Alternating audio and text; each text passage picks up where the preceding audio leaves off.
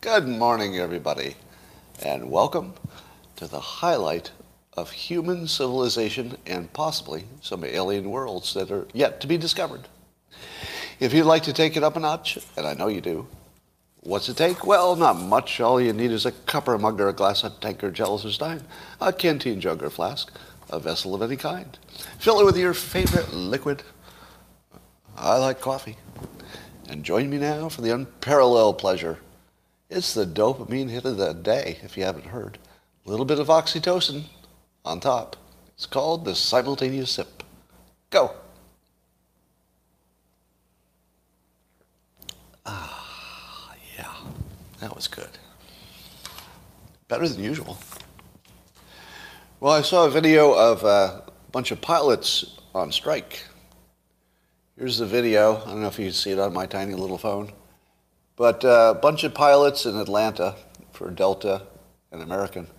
Is there anything about these pilots that you detect as a pattern? Is there anything about them that, I don't know, it feels like they have something in common? What is it? What is it? Oh, yeah. It's all a bunch of white guys of a certain age. So there's a, as you know, an airline pilot shortage. Does anybody know why there is a pilot shortage? Do you know what it costs to become a commercial pilot? Do you know what, if somebody wanted to go into that business? So you need a lot of flight time that you'd have to do on your own. Give me, take a guess. What do you, what do you think is a guess? How much would it cost to start from zero and get enough airtime to become a commercial pilot like those people in the, in the video? What do you think?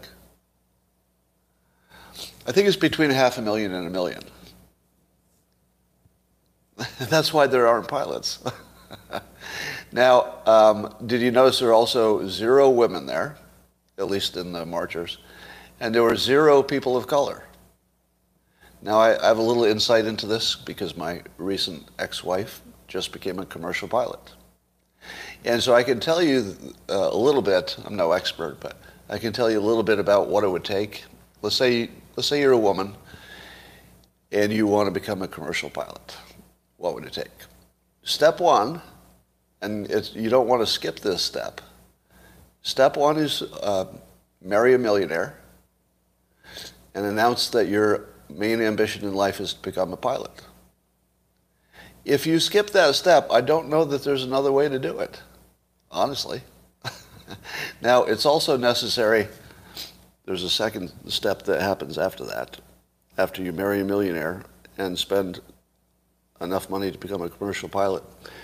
If you don't remember the video, let me show it again. Uh, marriages don't last very long if you're a woman who becomes a commercial pilot. Let me, let me just throw that in there.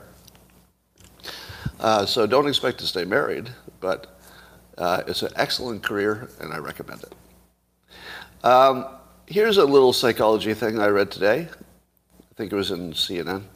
Do you know how grocery stores and other stores too always put flowers out front? Have you noticed that? Um, the, and apparently there's a reason for that. According to Paco Underhill, the founder and CEO of Behavioral Research, He's got a consulting firm. He says that when the shoppers uh, smell the flowers as they're walking into a store, the, it fires up their senses and it makes them irrational. it makes them irrational. So they're more willing to buy stuff just because the smell just sort of wakes up their brain and you know, puts them in primitive mode, takes them out of logic mode. And I don't, I don't know how much of that's true, but I'll bet a little bit of it is. You've heard the trick if you're trying to sell your house to have uh, an apple pie baking when somebody comes in to look at the house because the smell of the apple pie or pumpkin, I guess, is good. Um, sells the house pretty pretty fast. I would say that the most overlooked sense in our civilization is smell. And, you know, I don't have a sense of smell at the moment. It comes and goes at the moment. I don't have it. But let me ask you this men men only, answer this question. How many of you men wear a scent? Some kind of cologne, aftershave, something kind of, How many of you wear a scent?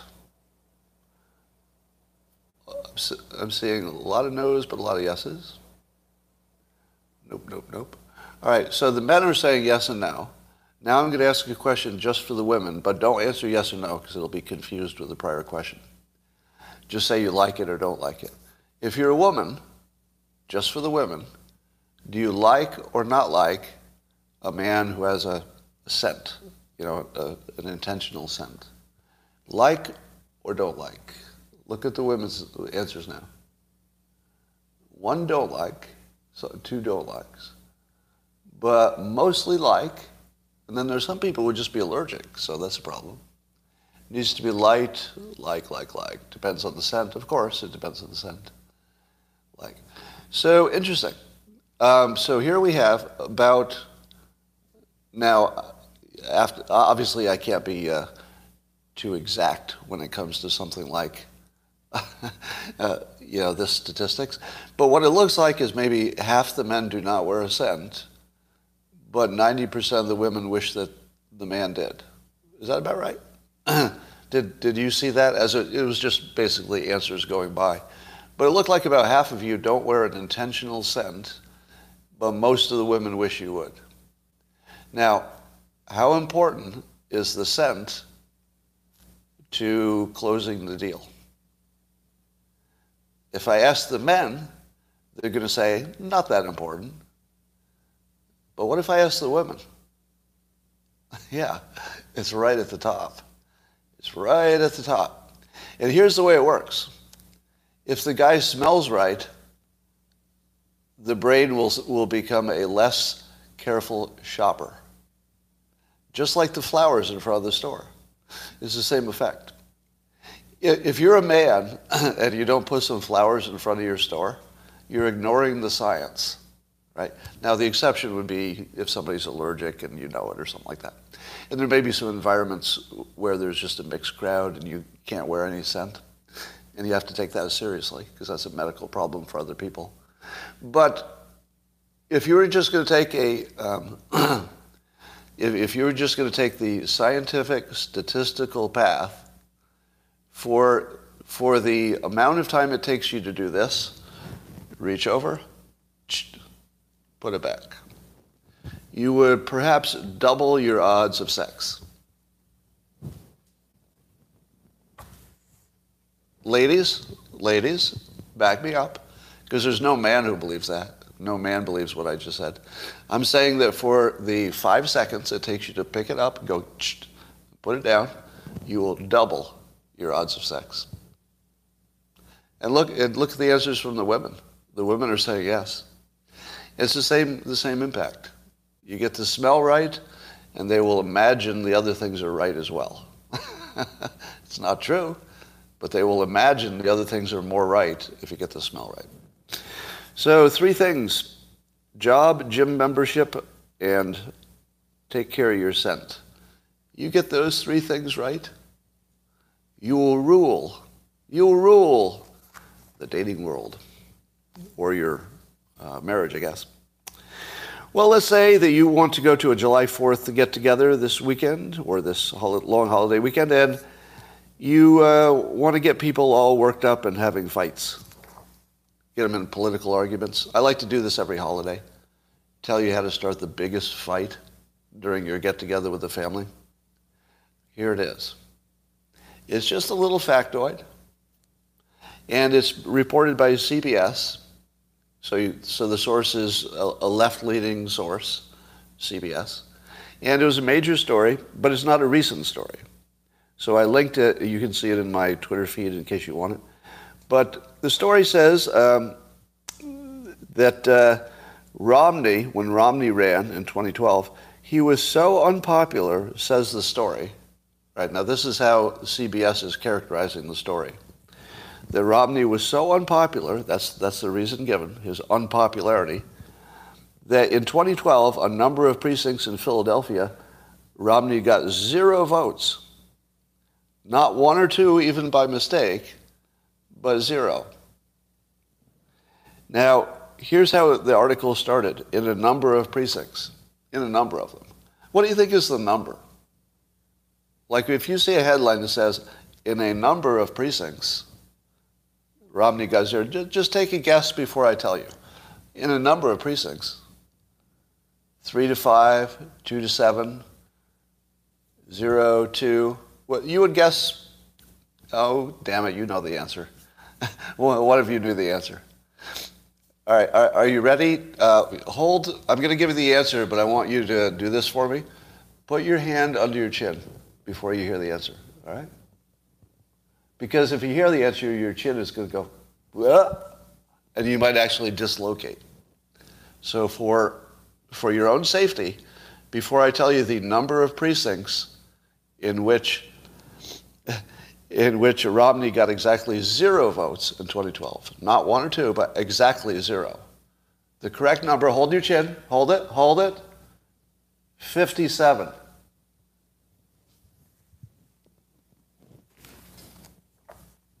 How's your chin?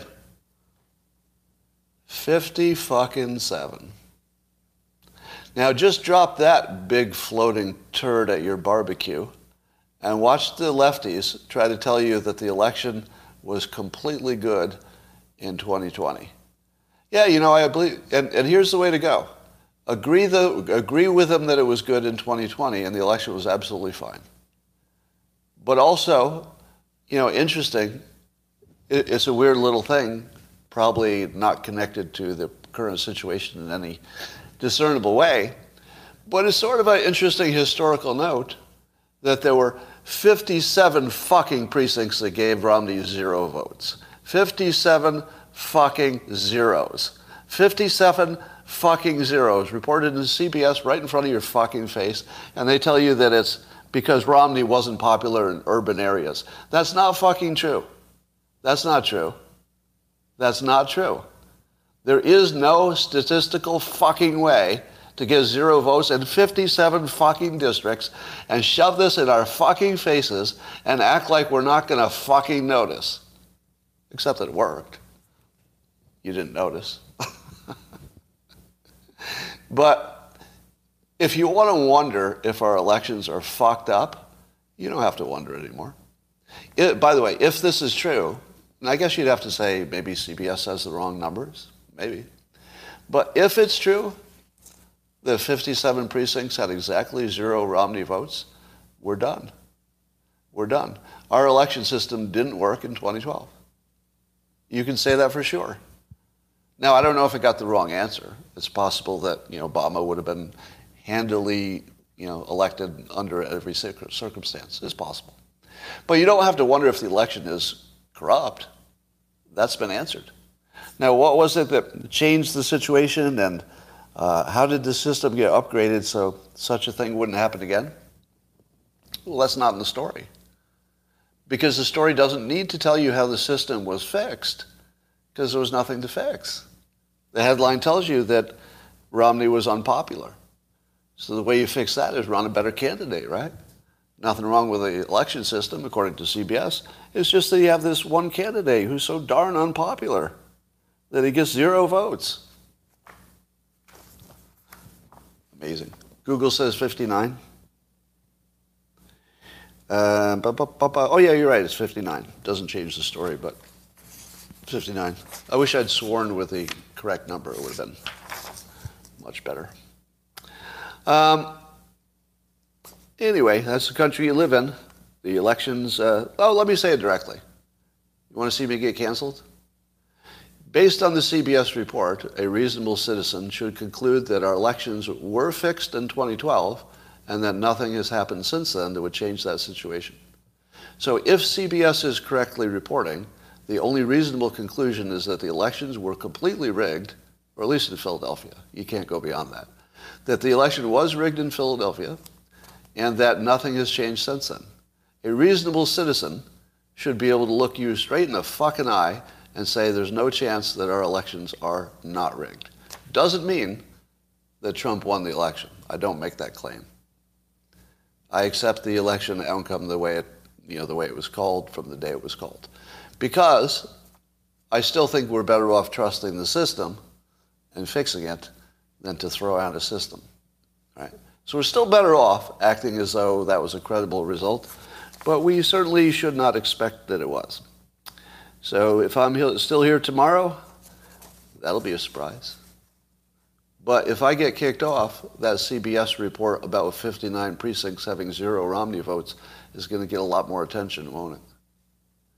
And that's the kill shot. That's the end of the fucking conversation. If it's true. I mean, I could take a fact check on that. Maybe the CBS report is wrong. But if it's true, it's the end of the fucking conversation. Does everybody agree with that? There's nothing to say after that. You don't need any audits. You don't need any. You don't need any smoking guns. Nope. You don't need to ha- find a hanging chad. You don't need a thin ballot. You don't need any trucks in the wrong area. You don't need any mules. You don't need a fucking thing. Except 59. 59 precincts with zero Romney votes. It's not possible. All right. Uh, I've told you before about my favorite uh, Chinese operative, at least allegedly. He denies it. But uh, Chen Weihua on Twitter, uh, I call him my nemesis because we've had a number of interactions. But he's the best nemesis ever. Number one, he's really good at his job. And I can't lose sight of that because it makes me laugh every time I see him operating. So what he does is he waits for some political story, and then he weighs in in the comments to tell you that if you looked at the context, you know, America is really a bad place. and he, he, adds the context that changes the story a little bit to sort of a, a Chinese propaganda view of things. Now, Twitter labels his account as affiliated with state media of China. So Twitter is doing a good job telling you, you know, watch out for this one. This is probably the Chinese government talking to you right now. And I appreciate that. So that's something good that uh, Twitter is doing. But, but the funny thing is that Chen still operates right, with the label. And he's even complained quite uh, accurately about the label not being applied to other other places. And he's right about that too. So what I like about Chen is that when he uh, he criticizes the United States, usually, not every time, but usually it's actually a good, a pretty good point, and it might even be one that we would criticize ourselves from. So it's it's wonderful to watch him work because he's so good at it. But here's here's a tweet he did about Biden and. Uh, when Biden, I guess, asked the gas companies to lower their prices, basically just telling them they're making too much money and lower your prices. And uh, Chen uh, tweets to that. He says, uh, so Biden said, bring down the price you are charging at the pump to reflect the cost you're paying for the product and do it now. Uh, and Chen tweets at that and he says, now U.S. president finally realized that capitalism is all about exploitation. He didn't believe this before. he didn't believe this before. Isn't that funny? Because it's such a short tweet, which is what makes it funnier. Like he's not he's not wasting any extra words. Chen isn't. Now, U.S. president finally realized that capitalism is all about exploitation. he didn't he didn't believe this before. it's such a good troll. Uh, it was even picked up by Fox News. You know, they did an article about it just because it was such a funny troll. all right. Um, you know the story where uh, Trump allegedly tried to grab the steering wheel of the beast and maybe he tried to strangle the, the Secret Service officer who was driving to try to get him to uh, drive toward the January 6th protests. And I guess the Secret Service guy is named Tony Ornato. And a CNN political commentator gave us a little context. So the uh, Alyssa uh, Farah Griffin, who lists herself as a CNN political commentator, she said uh, in a tweet that Tony Ornato uh, lied about me too. So the indication here is that the person defending Trump's behavior might have a history of lying. Okay, let's see what that's about. She said during the protests at Lafayette Square in 2020, I told Mark Meadows and Ornato they needed to warn press, uh, warn press stage there before clearing the square. Meadows replied, quote, we aren't doing that. Tony later lied and said the exchange never happened. He knows it did. All right, so here's a he said, she said situation. in which a CNN political commentator says that uh, this specific se- um, Secret Service person um, was a liar. Now, I don't know about you, but if I were to weigh the credibility of two people by their backgrounds and their professions, and one of them was a CNN political commentator, and one of them was a Secret Service agent that had been vetted uh, extensively. Which one of those is more likely to tell you uh, a, a true story on a factual event? A CNN political commentator, remember, not just the news, the political news, and just not a news reader, but a commentator, a pundit, if you will. A CNN commentator or a professional Secret Service agent who would guard a Republican or a Democrat equally because that's their job. Um, I don't know. So I thought I would be helpful because uh, Alyssa Farah Griffin added some context, which actually is useful. That is useful context, if it's true. If it's true. But it would be kind of two people's memory of an event, wouldn't it? You wouldn't really know which one was true.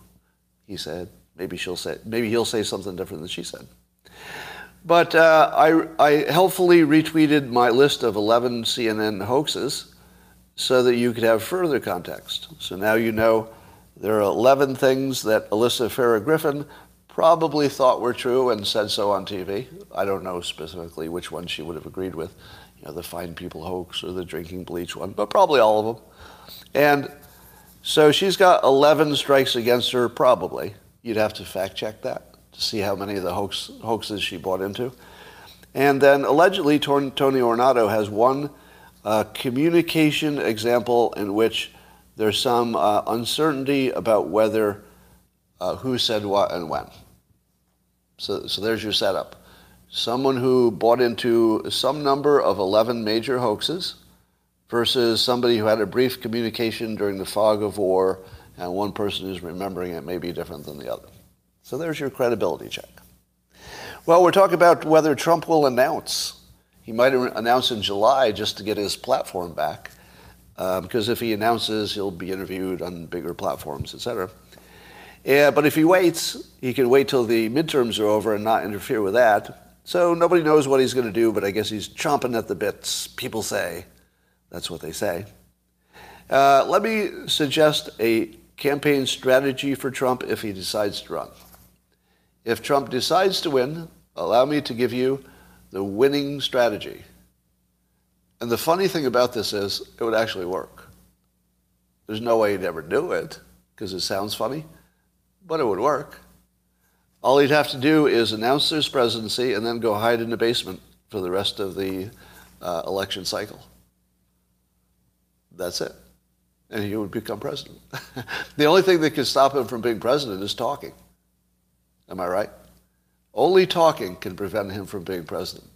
And what he wants to do is have a bigger opportunity to talk. So the one thing that could prevent Trump from being president is the only thing he wants. The one thing that will prevent him from being president. I don't know. yeah, well, that and the elections being fair, I suppose that matters. So let me ask you about Adam Kinzinger. And I'm going to take a 4th of July frame on this. And, you know, Adam Kinzinger is, you know, a Republican who's acting like a Democrat when it comes to the January 6 hearings. And I guess he's retiring from Congress. He's not going to run again. Here's my take on him. Forget about the politics for a minute. He's also a veteran. I'm no medical doctor, but I think Adam Kinzinger needs some actual medical help, like psychological, something like that. And I'm serious. And this has nothing to do with politics. This has only to, to do with the fact that he's a veteran. So if I can just say politics don't matter for a moment, and I just watch Adam Kinzinger operate in public, I say to, I say to myself, I feel like he needs some help like actually legitimately. Like I actually have empathy. I'm not making a political point. It has nothing to do with his politics, nothing to do with Trump, nothing to do with anything. I mean, it, you can read it on his face. There's something distressing going on. And so, in the interest of you know, July 4th, maybe the one day we can pretend to be together.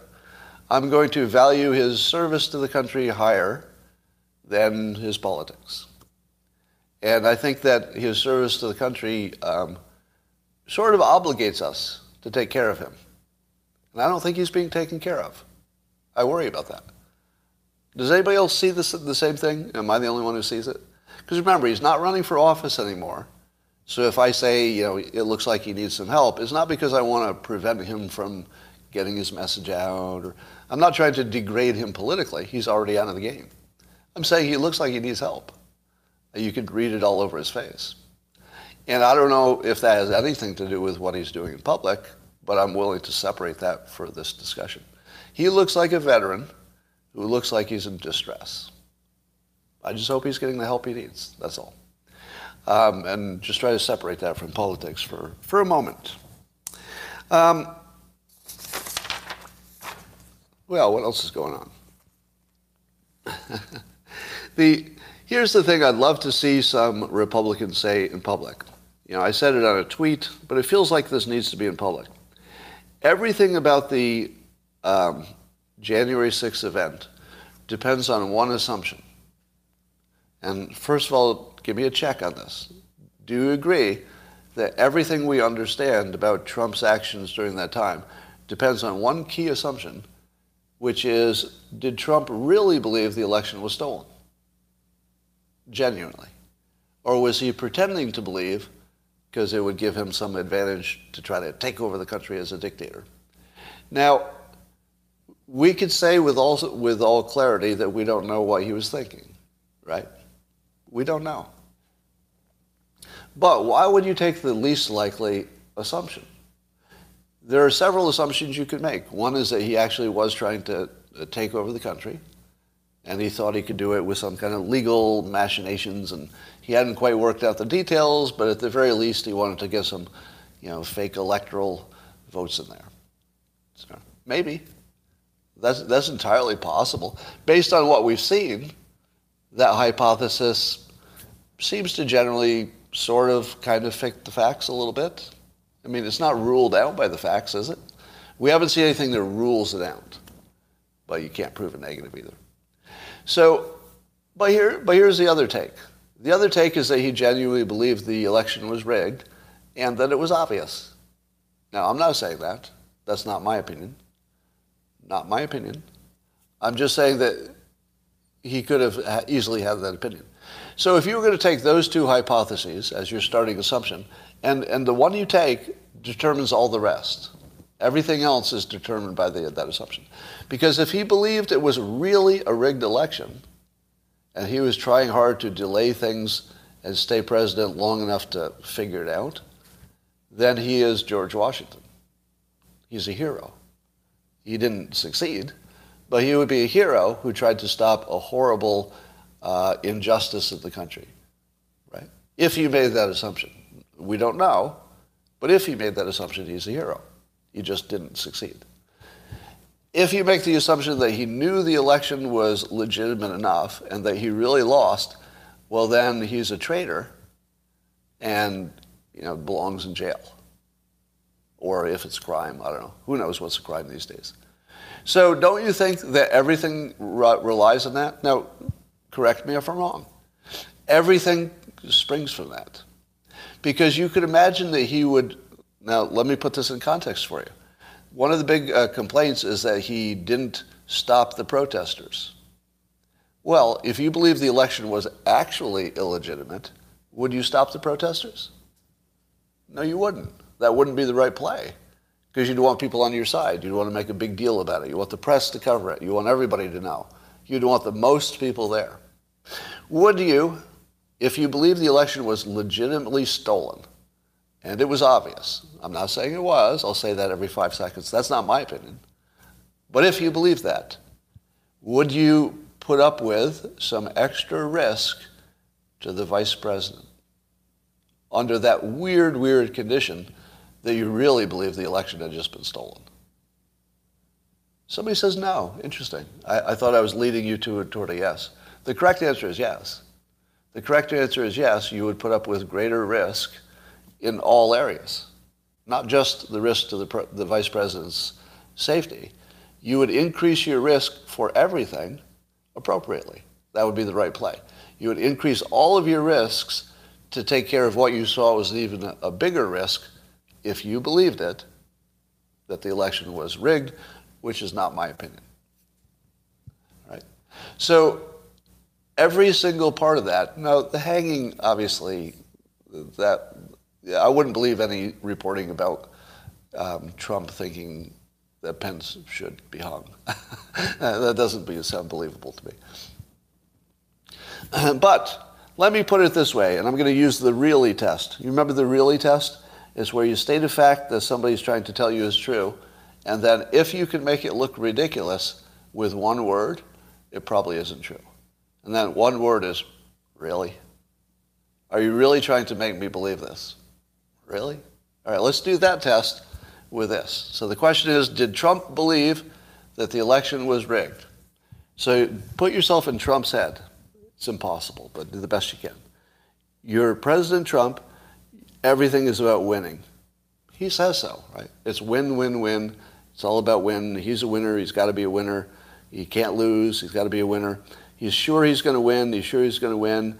It's, it's midnight. It looks like he's won. Damn it, he's won. Then he wakes up to find out there was something that he can't yet explain. Turns out it was the late ballots. But he couldn't yet explain that looked really sketchy. It looked like it was rigged. If it wasn't, we don't know. But it looked like it on day one. So put yourself in his head, and, and here's the question Do you really think he lost? Really?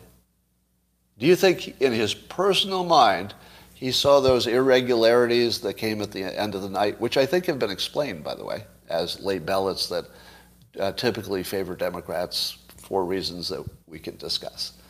But I think they're explained, but they had not yet been adequately explained at that time. So remember, you have to go back to the time and know that there had not been all the allegations that had been debunked by then. There were still plenty of allegations, but not a lot of debunking going on yet. You put yourself in his head, his mindset that he thought he won. He's, he's got to win. Winning is everything. And then, surprisingly, with great sketchiness in some of the observed facts, he amazingly loses. You tell me, you look me in the face, if you're a Democrat, look me in the face, and you tell me seriously, you fucking think that he didn't believe he won. Really? Really? I mean, seriously. This is not you and it's not me. This is Trump. You really fucking think he didn't think he won? Or at least suspect it was very likely that there was something going on. Of course he thought it was something sketchy. He just got through the, the entire Russia collusion hoax. If you had been the subject of the Russia collusion hoax, would you believe that the next election was going to be fair? The Russia collusion hoax proved to us that the Democrats would break any law, tell any lie to keep him out of office. And now you've got a situation where it looks exactly like that's what happened. That's not my opinion. But it looked exactly like that's what happened. It's been explained, in my opinion, but it looked like it.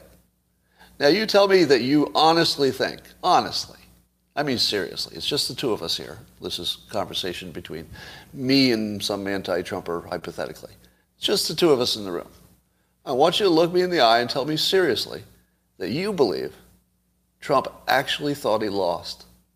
Seriously. Really? Have that conversation with, see somebody, with somebody and you know how it'll go. They'll change the subject. Do something else bad to something else bad that Trump did another time. There's nobody who could deal with that direct assumption challenge. So the direct assumption you need to challenge is you tell me that Trump thinks he's a loser. Go ahead. Go ahead. Tell, tell me that you think that Trump, everything you know about his personality, that when he lost the election, said, yeah, well, it turns out, it turns out I'm a loser. And I lost to a brain dead guy. Do you think he accepted that? That's what we're asked to believe, that he actually thought he lost and he acted uh, as if he didn't. Ridiculous. Now, I don't know what he was thinking, so I'm not going to take the trap of saying I know what he was thinking. But I'm saying that if you don't know what he was thinking, assuming the least likely one is not a smart play. Well, Newsom is getting active, looking like he wants to be a candidate for president. I think everybody assumes that. And so he's, uh, he's saying some stuff in public against DeSantis to try to blunt DeSantis um, in case DeSantis becomes a candidate and in case Newsom does. But um, here's what caught my eye. On CNN, there was an, uh, I'm not sure if it's an opinion piece or not. This one's hard to tell. It's a newsy opinion piece, I guess. But um, it was written by uh, Edward Isaac Dovere and Steve Contorno for CNN. And um, here's what they said. This is the first sentence of their article. And listen to the language they use. This, so we're looking for CNN to be shifting toward the middle. So I'm looking forward in their language.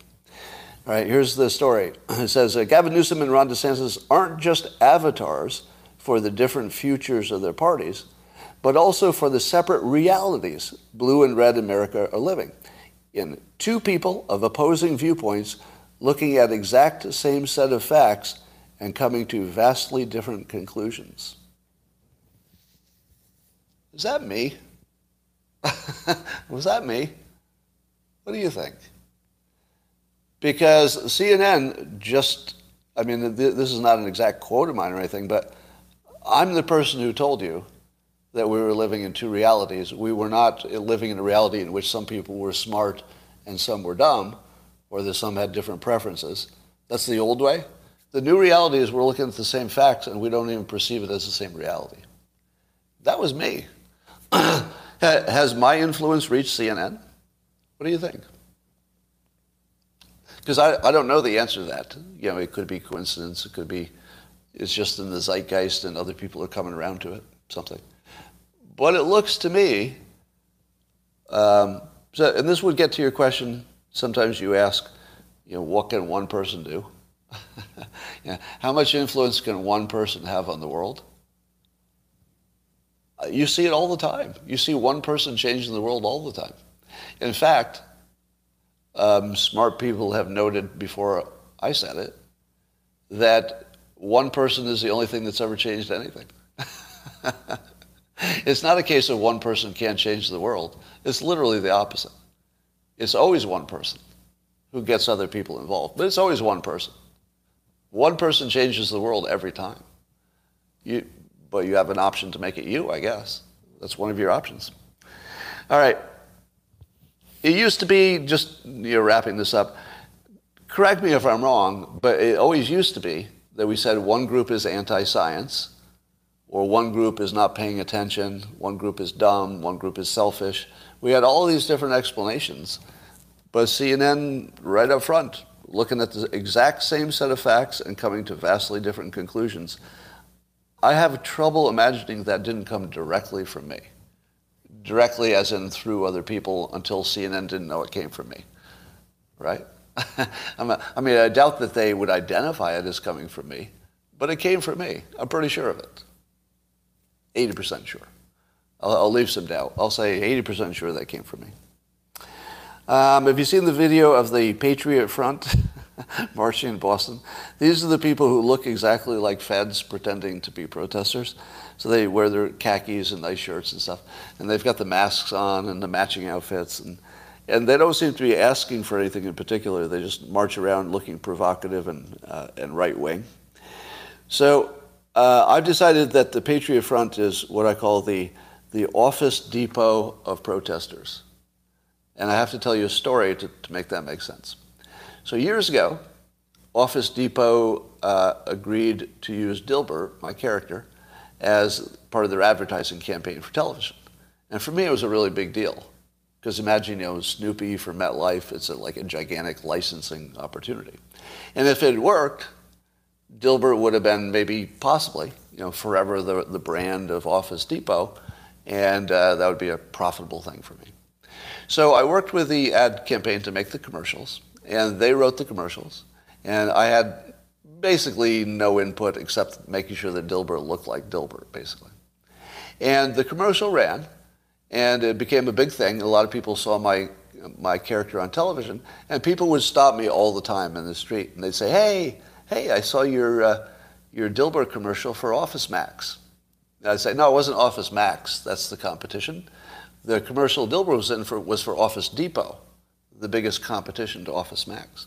And then somebody else would come up to me and say, hey, that's great. You're finally doing you know, some TV commercials. I saw you advertising for Office Max. And I said, no, no, somebody else said that too. That's funny.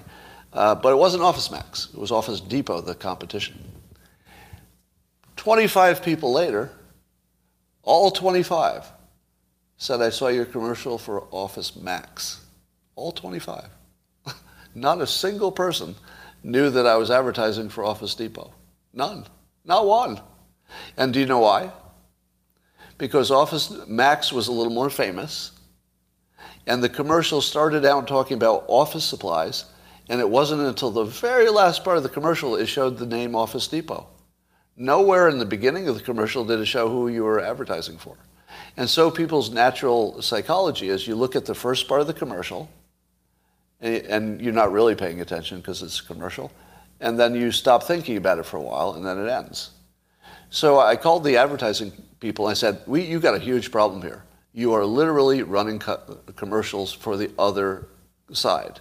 Do you know what they said to me? And I told them why. And I said, "Everybody who sees this thinks it's Office Max, because they see Dilbert, they see office supplies, they think of the major brand in that space, and then they're done." And do you know what the advertising people said? They laughed. They're like, no, no, basically, they said, we do this for a living. You know, sort of, you know, go, go draw your cartoons, cartoon, cartoon boy. This is sort of our domain. Totally blew off my um, thing. And the, the sales for Office Depot when they ran their major TV campaign, absolutely flat.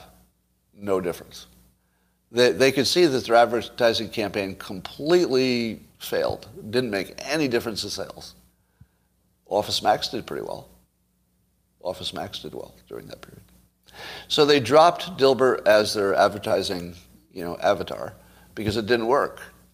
And I said to them, I'm not sure it was the Dilbert part that didn't work. I think the didn't work part is that you made an advertisement for your for your uh, for your competitor. So here's what's wrong with the Patriot Front. They may, in fact, be uh, some kind of shadowy right wing organization. Maybe. They might be what they want you to believe they are. But I don't know a single conservative who isn't laughing at them for obviously being feds. In other words, it's the Office Depot problem.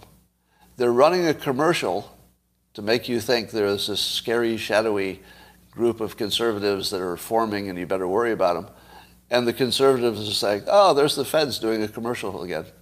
We actually think it's a commercial for the FBI. Am I wrong? It looks like a commercial for the FBI.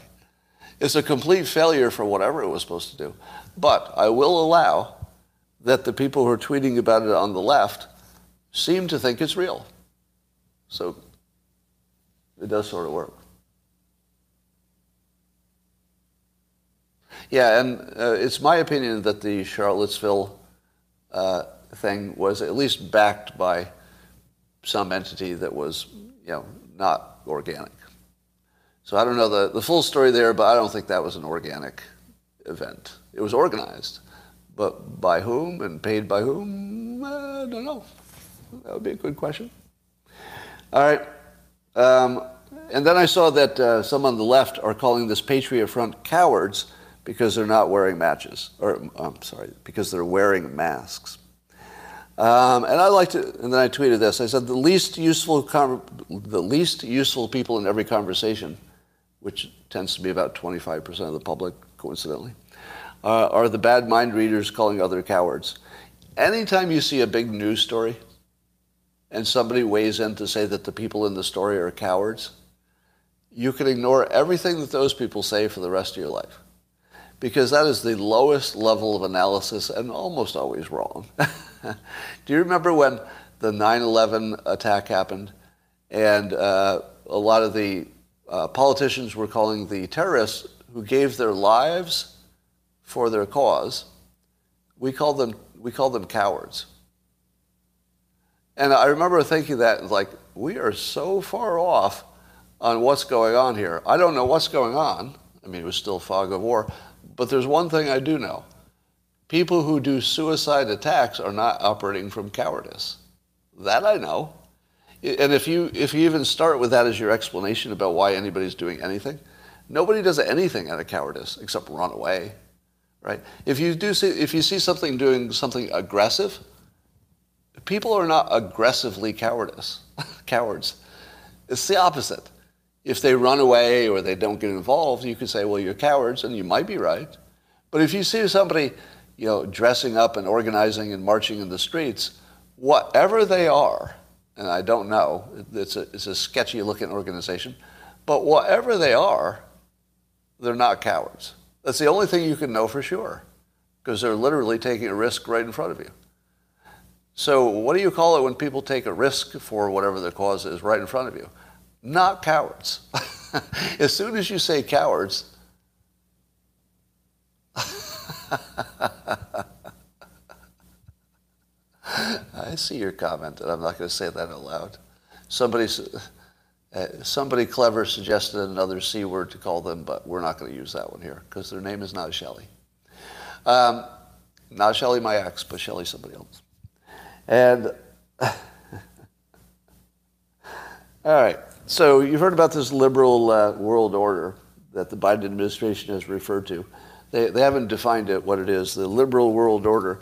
But apparently, we're supposed to sacrifice as citizens by paying higher gas prices. Uh, and uh, if you pay ha- higher gas prices long enough, then we'll solve climate change and get to a, a liberal world order. That's, that's the proposition. But I wondered if there's anything else we need to know. All right, is, is high gas prices the only thing we have to sacrifice? Because I didn't see it coming. Did you? Did, a year ago, would you have said to yourself, you know, the only way we're going to get to a liberal world order is if I pay higher gas prices? Well, I didn't, I didn't anticipate that. Maybe you didn't either. But it makes me wonder are there other things we have to sacrifice to get to the liberal world order that we don't even understand and probably don't want? So um, I don't know. Do, should we pay more for other stuff too, to get to this world order? Is there any? Should I shave my head or chant? Is there anything else I need to do to get to this liberal world order, which apparently is an awesome thing, and we should be running toward it? Doesn't sound scary at all. Not at all. Um, one more comment about the uh, Patriot Front.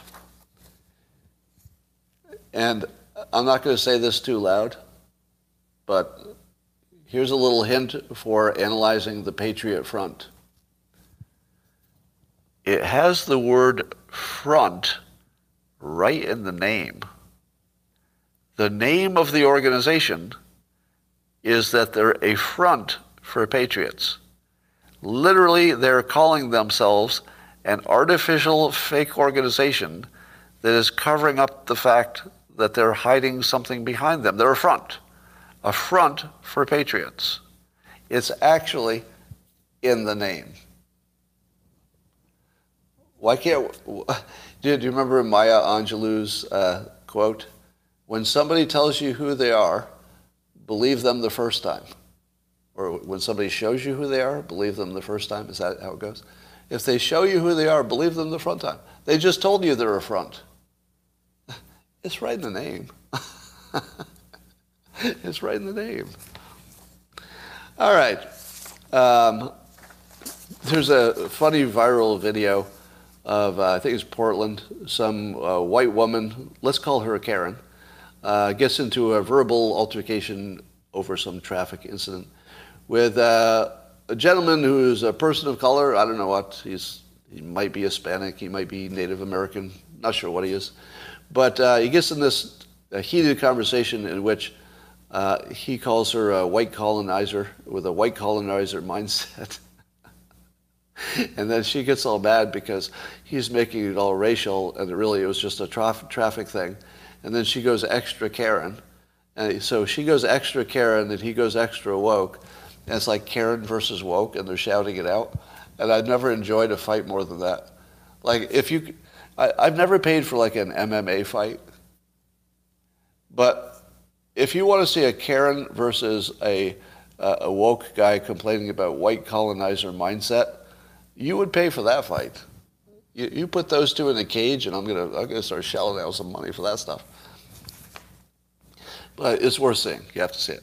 But uh, when she was uh, saying she makes it all about race, um, I saw a quote from somebody else who I wish I had written down to give them credit.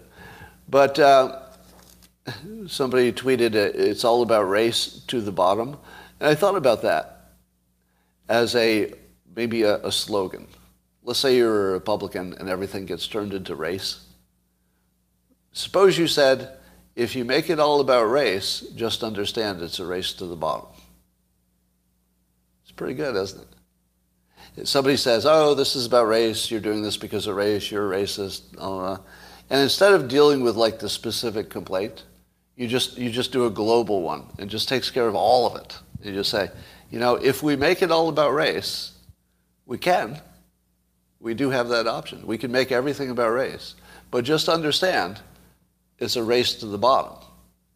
There's only one direction that goes.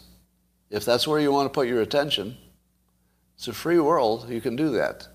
But just understand where it takes you. It takes you to the bottom. If you're thinking in terms of, you know, we're all Americans, that's a way to help us all rise. But as soon as you make it about race, it's a race to the bottom. and it's a clever use of the word race in two contexts. and the reason it works so well, in my opinion, is because the brain is not clever enough to quickly make the change that it's the race is being used in two ways. I mean, you do see it, but it just takes a moment. And in that moment, that's when the, the thought slips by. So, right, you, it's basically a distraction at the front door and then somebody slips by. That's your persuasion tip for the day. All right. Um, I would like to issue a public apology, if I may, to Travis Barker, uh, drummer for Blink 182.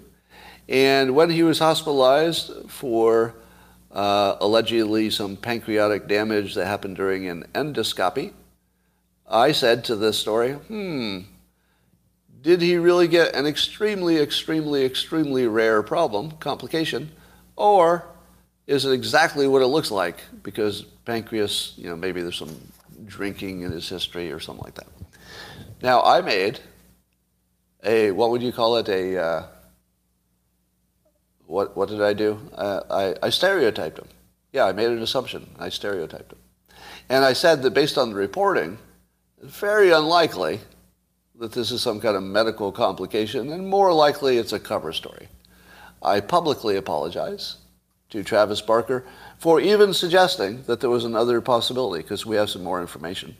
Now, I'm not saying that this is right, but I do, I, I completely withdraw my prior insensitive speculation because apparently he was having a polyp removed. Now, having an endoscopy to me is just looking around, right? Am I wrong about that? The endoscopy is just looking around. But removing a polyp, that's not an endoscopy, is it? Or does that correlate with it somehow? I mean, you look for it and then you remove it separately. So he had something removed, a polyp, and that he said it was a very small polyp removed right in a very sensitive area, usually handled by specialists, which unfortunately damaged a critical pancreatic da- uh, drainage tube. Now, having now heard a more full explanation, um, they say it's removed endoscopically. Okay, so I'm thinking that the correct answer is you use the endoscopy to, to both look and also to remove a polyp. You would use that word endoscopy in both of those? All right, some people are saying yes. So let's assume that what it is. So when, when the story was just, it sounded like they were just looking around, I said, no, I don't, I don't think you're damaging his pancreas just looking around. And then when I say they're removing a polyp in a sensitive area, I go, oh, okay. If you had if you had told me that. Oh, polyps are removed during the end- endoscopy. Okay, so somebody's giving me some more information. So had I understood that it was an operation, as opposed to a looking around, I would not have jumped to that um, conclusion. And I'm not sure if the polyp removal was part of the first story. I don't know if it was.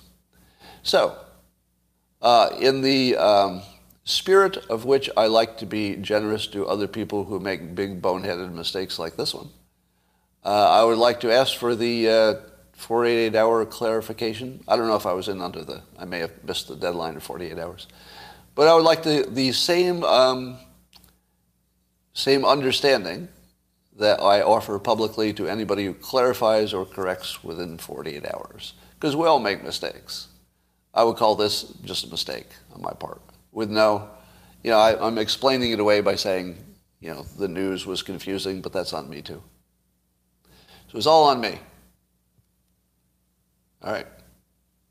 Uh, Cernovich bagged on Jordan. It's a bad look. Thoughts? Well, I heard Mike Cernovich reached a million Twitter users uh, today. and here's the question that I have. Could Trump get elected without uh, Mike Cernovich being on board? Because I don't know what would happen if it came down to, you know, two-person race. Like if it's a two-person race, would Cernovich uh, sit it out? Or would he back would he back the Democrat or an independent? I mean, I don't know. I don't know. So it's actually a very interesting opinion. I don't know that I don't know that Trump could get elected without without somebody as powerful as Cernovich being on board. Um, and I suppose it would depend how he decided to treat it. If he sat it out, maybe that's okay. But if he decided to make Trump not president, I feel like he could do it. What do you think? It's just a hypothetical. But if Cernovich actually wanted to prevent Trump from winning the election, his, I, I think his reach is big enough at this point. I think he could do it. I don't know. I mean, I'm not saying you would or want to or anything like that. That's, you know, he, he's unpredictable, which is exactly why you should follow him. If you want to follow somebody that you don't know what he's going to say, follow Cernovich. I never know what he's going to say. But it's always something high value, even, even if it's all over the place. He does a lot of topics, from lifestyle to politics and health and all that stuff. But it's always surprising. Every time I read one of his tweets, I'm like, well, okay. I wasn't thinking of anything that way. All right. Um, and that, oh, let's talk about who's going to be president. The main topic. Um, somebody asked me about Jordan Peterson and uh, Cernovich. Now, I don't know what that was about, so I can't speak to that right now. But I did see that Jordan got suspended by, Jordan Peterson got suspended by Twitter. I don't know if he's back. He, he would need to remove a tweet about uh, Elliot Page, who is transitioned to Elliot. Famous, uh, uh, had been a famous actress, and I don't want to dead name anybody, so if I'm using the wrong words, just uh, understand that I'm not doing it intentionally. So so what Jordan Peterson's tweet was about was he used her. There, I did it again. He, the, Jordan Peterson used him, Elliot Page, uh, as an example to rail against his, his opinions about transitions, etc. Now, I think that he was uh, he was suspended for targeting somebody for harassment. That's my guess, because he wrote an article in which he said it's not clear why he was suspended because they don't give you specifics. But in my opinion, they probably thought he was targeting somebody for harassment. Now, have you ever seen anybody target anybody for harassment on Twitter? It's all anybody does. a, that's like the full-time job of Twitter, targeting people for harassment. Am I right? But I guess it depends how you target them how you target them. If you target them for their sexual choices, you know, their gender and stuff, or their race, then I guess that would be over the line. If you're targeting them for their bad opinions or being dumb or you just don't like their work or whatever, I suppose that's still legal. But do you have a problem with the fact that Jordan Peterson made his point by um, singling out a specific individual? Because I do have a problem with that. I do have a problem with that. And actually, if I were him, I would have removed the tweet. I would not have removed my opinion, because his opinion is his opinion. But I would remove the tweet because when Twitter said you're, you're sort of targeting this person for harassment, I kind of agree with that. I mean, I, I agree with the, if that's what Twitter did it for, I agree with the statement that it does target one person because the question is not about that one person. The question is about the larger question. And I think we would all agree that for any one person, um, their choices are, you know, they might be right. Now, I believe the context was pride, right? So I'm trying to remember the context. And I think Jordan Peterson said that pride used to be considered a sin. But that we have an entire Pride month now where we're treating pride of your, your gender, your sexuality, we're treating that as if it's something to be proud of. And I think his point was pride in general isn't a good idea, or at least we always thought it wasn't a good idea in the past. And why would this be the exception? That's a reasonable, good question. Because I make the same point about white supremacists as I will now make about the LGBTQ community. When white supremacists say they're proud to be white or they, they show some like uh, some connection to great things that white people invented in the past, I always say the same thing. It's like, that wasn't you. Like, why are you proud about other people? How, how did you get that? How did you get to be proud of other people? They're, they're strangers. You never even met Edison. Don't be, don't be taking any pride because he, he was white and you're white. How in the world? Yeah, Proud Boys, that's a special case. Uh, but I say the same thing about gender. I'm the most open-minded person um, I've ever met. I mean, some people could tie me, but nobody could beat me in terms of open-minded about how people get to live their life and their lifestyle and their choices. You can't, you can't get left to me on that. You, know, you could try, but you'll never get left to me on letting people live their life the way they want to live it, you know, if they don't bother other people. And so I could not be more pro-LGBTQ plus. I'm, I'm as on board as you could possibly be. But why does it make sense to be proud about it? right? So the very reason that I'm completely accepting is because everybody's the same.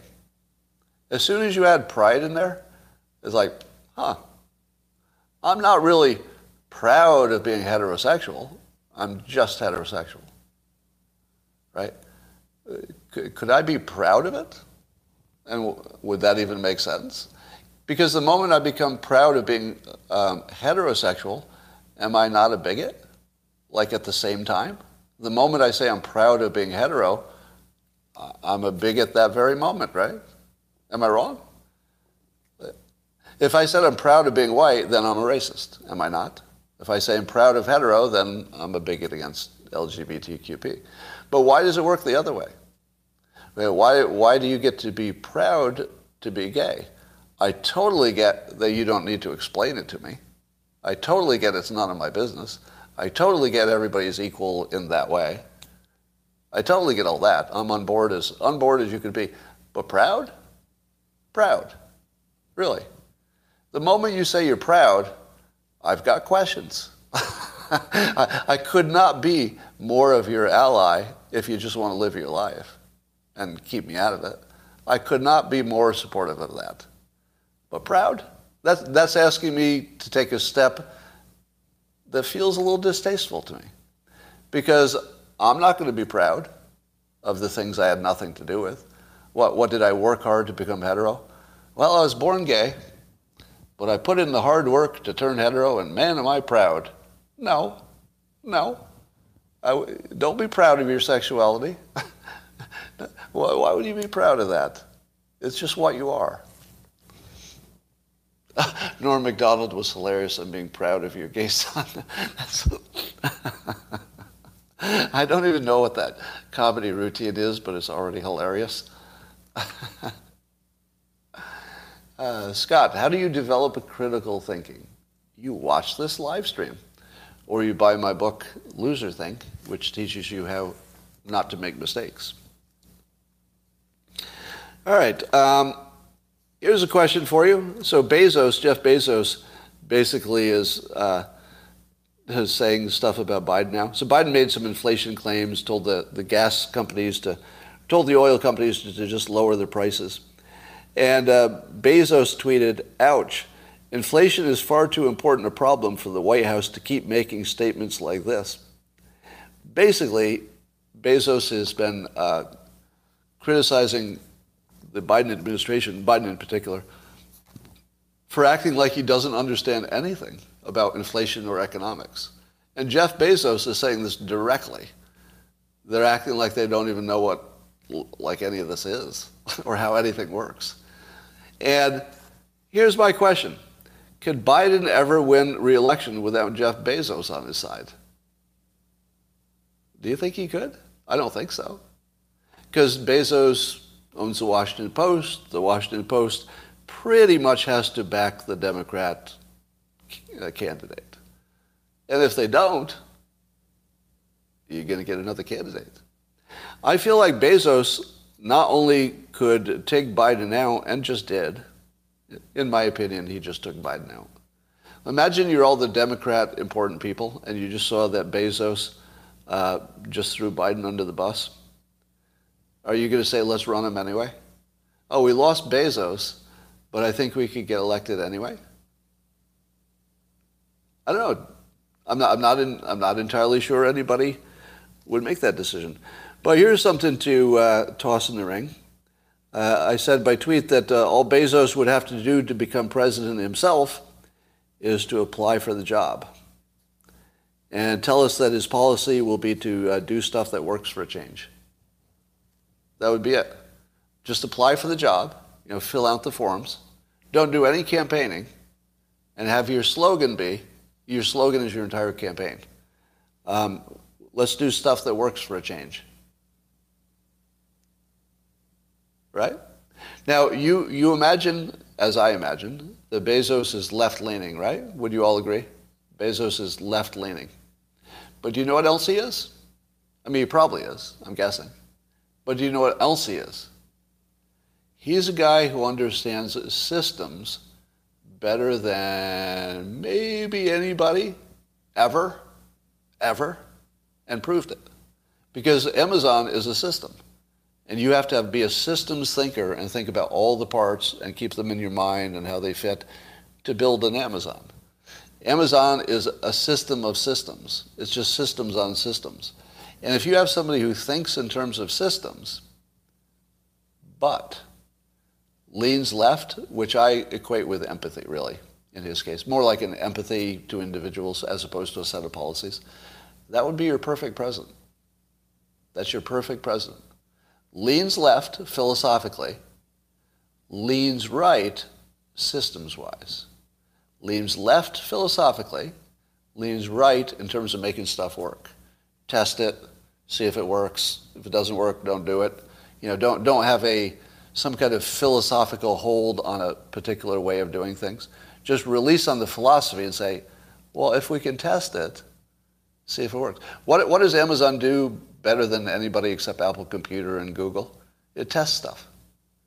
They're always testing, continually testing, right? So if you got a president who is who was born and raised in systems and testing, that's your best president. That's your best president. Leans left for empathy, leans right for systems. You could not beat that. And I would, I would support him on day one. I doubt I'd ever change my mind. So if he ever decided to be president, let me say it publicly. Jeff Bezos, if you ever decide to run for president, I would totally back you uh, without even hearing your policies. Because I know that he would not present a policy that didn't make sense.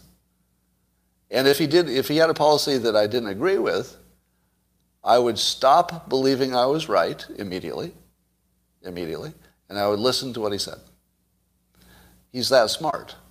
Now that's not true of everybody. If um, DeSantis said something I didn't agree with, I wouldn't automatically suspend my opinion to listen to what he had to say. I'd listen to it. It might change my opinion.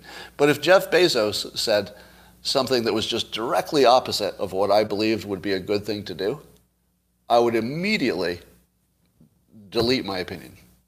I wouldn't immediately take his opinion, But I would delete mine immediately and say, okay, I'd wipe, wipe the board clean. Let's hear what he has to say. He's that smart. Now, have we ever had a president who was that much smarter than us? Well, Bill Clinton probably. Yeah, actually we have. Jefferson. I guess we have. But uh, he'd be a, he'd, it would be a refreshing change. A refreshing change. We know that he thinks ahead. We know that he thinks of consequences. We know he knows economics. We know he knows systems. We know he has an empathy bias. You don't get better than that, really. He's the right age. He's the right age, too. Now, he, if he ran for president, and I, there's no indication he has any interest, it'd be crazy. It'd be a suicide mission, really. Uh, well, actually, if he ran for president, I'd call him a coward. Just because that's what stupid people do. It's funny. Uh, all right. You think he'd be another CIA president? You think Bezos is influenced by the CIA? Bet it's opposite. I'll bet Bezos could influence the CIA more than they could influence him. But that's just speculation. All right. Um, I believe, ladies and gentlemen, that that is exactly what I wanted to accomplish for today. I don't think there's any doubt that this was the finest piece of entertainment you will experience. If not today, possibly in your lifetime. Um, China, what's China doing? It's the best show ever. Yeah, best show ever. I, I think that's true. Uh, we did learn that there's. uh, I'm not going to say it. Now, of course, anybody who runs for president is first of all insane. You know, you have the uh, the Groucho Marx problem with presidential candidates. You know, Groucho Marx famously said he would never join a he would never join a club that would have somebody like him as a member. And there's a little bit of that problem with running for president, is there? If you're dumb enough to run for president, should I vote for you? Because it is a suicide mission. I mean, you know, actually Obama came out of it pretty good. But uh, you do get pretty beaten up by that process. And if you have like a perfect life, you know, Bezos looks like he's enjoying himself at the moment. Um, somebody says Cuban will run. Mark Cuban? I'm not seeing it. I'm not seeing it. I feel like I would know if Mark Cuban were preparing a run. Like you see some signs of it. He'd be saying and doing some things that would be suggestive of it by now. I don't think so. Um, although he would be a strong candidate. I could back I could back uh, Mark Cuban for president. Do you want to do you, do you want to throw up on that a little bit? I'll give you a little time to barf on me because he would be a Democrat. He would run as a Democrat. Do you know why? Let me tell you why I could back Mark Cuban as a president, even though he's a Democrat. The same argument as Bezos. Exact same argument. Mark Cuban would not be able to do right in front of you, put together a policy or a system that obviously didn't make sense. Even if it was like what all the lefties want, he wouldn't be able to do it. I mean, I don't think he's, I don't think his constitution would allow him to put together a proposal that you just look at and you go, this looks like just crap. But regular politicians do that all the time, right? Regular politicians don't explain their reasoning. They take one side and they say, here, shove this down your throat. I've got enough votes to make it happen. Um, Mark Cuban, being a rationalist and engineer, engineer by training, right? Am I right about that? But um, he would have the empathy part, again, just like Bezos, but he's also a system thinker and knows how to make things work. So the problem with the problem that you don't like with the left is that their systems don't work and they don't know it. Am I right? Be honest. Your problem with the left is primarily that their systems they put together don't have the right incentives and stuff, so they all fall apart. That's primarily the problem. And nobody's really offered you the alternative, have they? Because unfortunately, the alternative doesn't look like a Democrat plan, because it would have too much you know, market competition in it.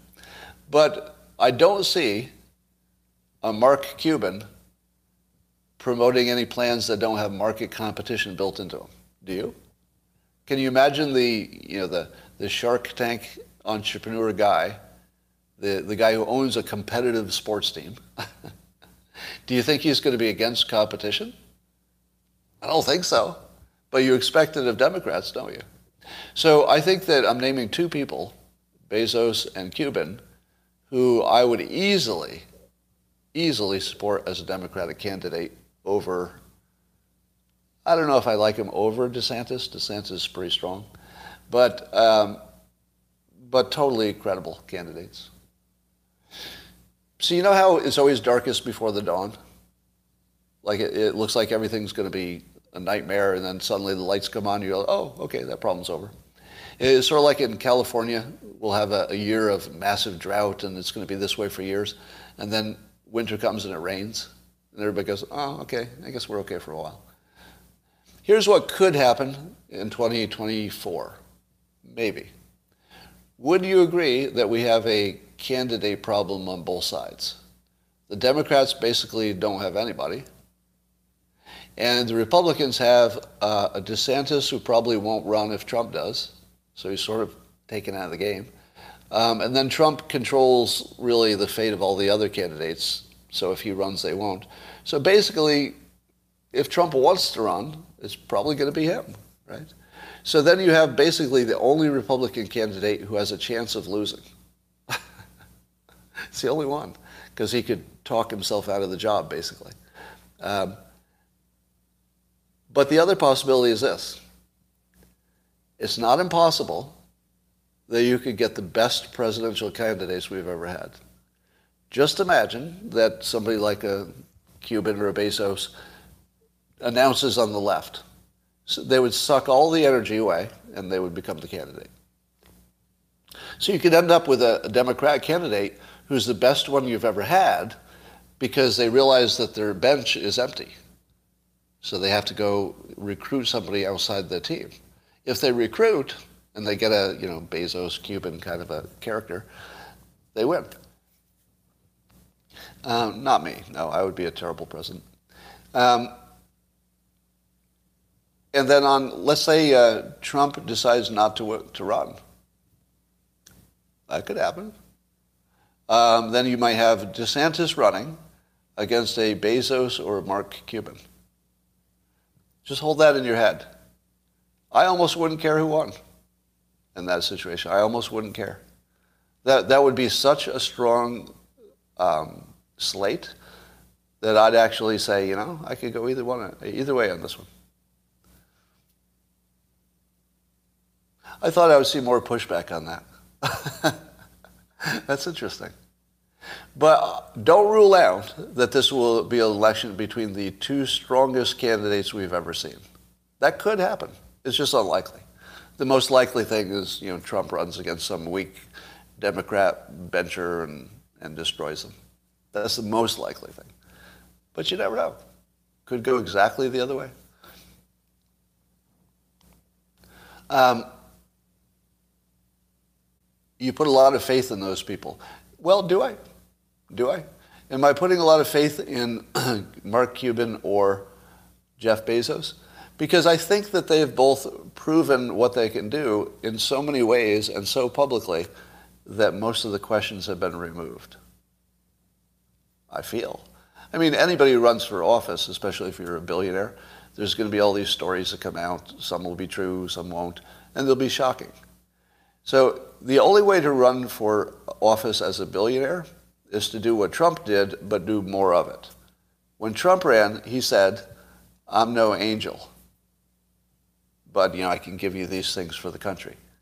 Now, that didn't get widely quoted, and I wish he'd said it a whole bunch more times. But I'd love to see, you know, let's, let's say some billionaire, I won't name names, some billionaire runs for president. I would love to see that some billionaire say, look, I'm going to be honest. When you start uh, looking into my background, you're probably going to be shocked. and I'm not running to sell my personal life. I want you to hear this clearly. Don't vote for me if you think I'm going to be a role model to to live your life. I don't have anything to tell you about that. I've got nothing for that. But if you like some good policies and some systems that will work, some good persuasion, you know, if you'd like the country to be stronger, uh, think of me like your plumber. I can fix your pipes, but don't, don't try to emulate my personal life. That would just be a terrible strategy for you. And then anytime I got accused of something, I would just say, well, if you're more amused to think that's true, I welcome it. Because whatever amuses you, I mean, life, life is short and brutal. If you think it's funny to think that I put a gerbil up my butt, go for it. Like, it, if that gives you a laugh over a beer, I'm all for it. It's just that I also have some good policies. Can we talk about those once in a while? But I'm not even going to defend anything. Yeah, you, you, you killed a hooker and buried her in the, your basement, whatever. If you like thinking that, if you like it, I'm all for it. You know, you should enjoy yourself. Wouldn't, wouldn't you see? One of the greatest hidden um, resources in the world is honesty. And some of you just had like a moment when I said that. It's the most valuable hidden resource. Have you ever met anybody who was honest? Sometimes you do. Every now and then you'll meet somebody who's honest. And do you know what effect they have on you? It rocks your world, doesn't it? It totally rocks your world. Now, I'm not talking about assholes. There's some people who say they're honest, but it's just an excuse to be insulting. Well, hey, you look uh, terrible in that dress. I'm just being honest. I'm just being honest. No, you're not. No, you're not. You're being an asshole. That's different. But how about somebody who's just honest? It's shocking when you meet them. And they have a superpower, don't they? If you actually believe somebody's honest, they, they've all their, you know, their flaws are right there so you can see them. And once you can see somebody's flaws, what happens? You trust them. you trust them. So the more flawed somebody looks, the more you trust them. Do you ever, do you ever wonder how Pete Davidson can pull so much, uh, I won't use the word. Ever wonder how Pete Davidson can get so much female attention? I think, you know, he, he's got a look that they like. He's a certain height. He's famous. He's funny. Got a lot going for him in that way. But I think the big thing is his honesty. I think when you look at him, you go, I'm pretty sure I see every one of his problems. I, see, I think I see them all. I feel like I see every one of your problems are just right out there. And then when you see them, you go, oh, okay, I can deal with that. Like that set of problems I'm willing to deal with. So it's really a superpower, and I think he shows it to you. Now, if, you, if your counter theory is that he's rich and funny and that's good enough, I don't know. I'm rich and funny and it's usually not good enough, so. Maybe if I were taller and younger, it would be different. Um, all right, guys in skinny jeans, I just can't.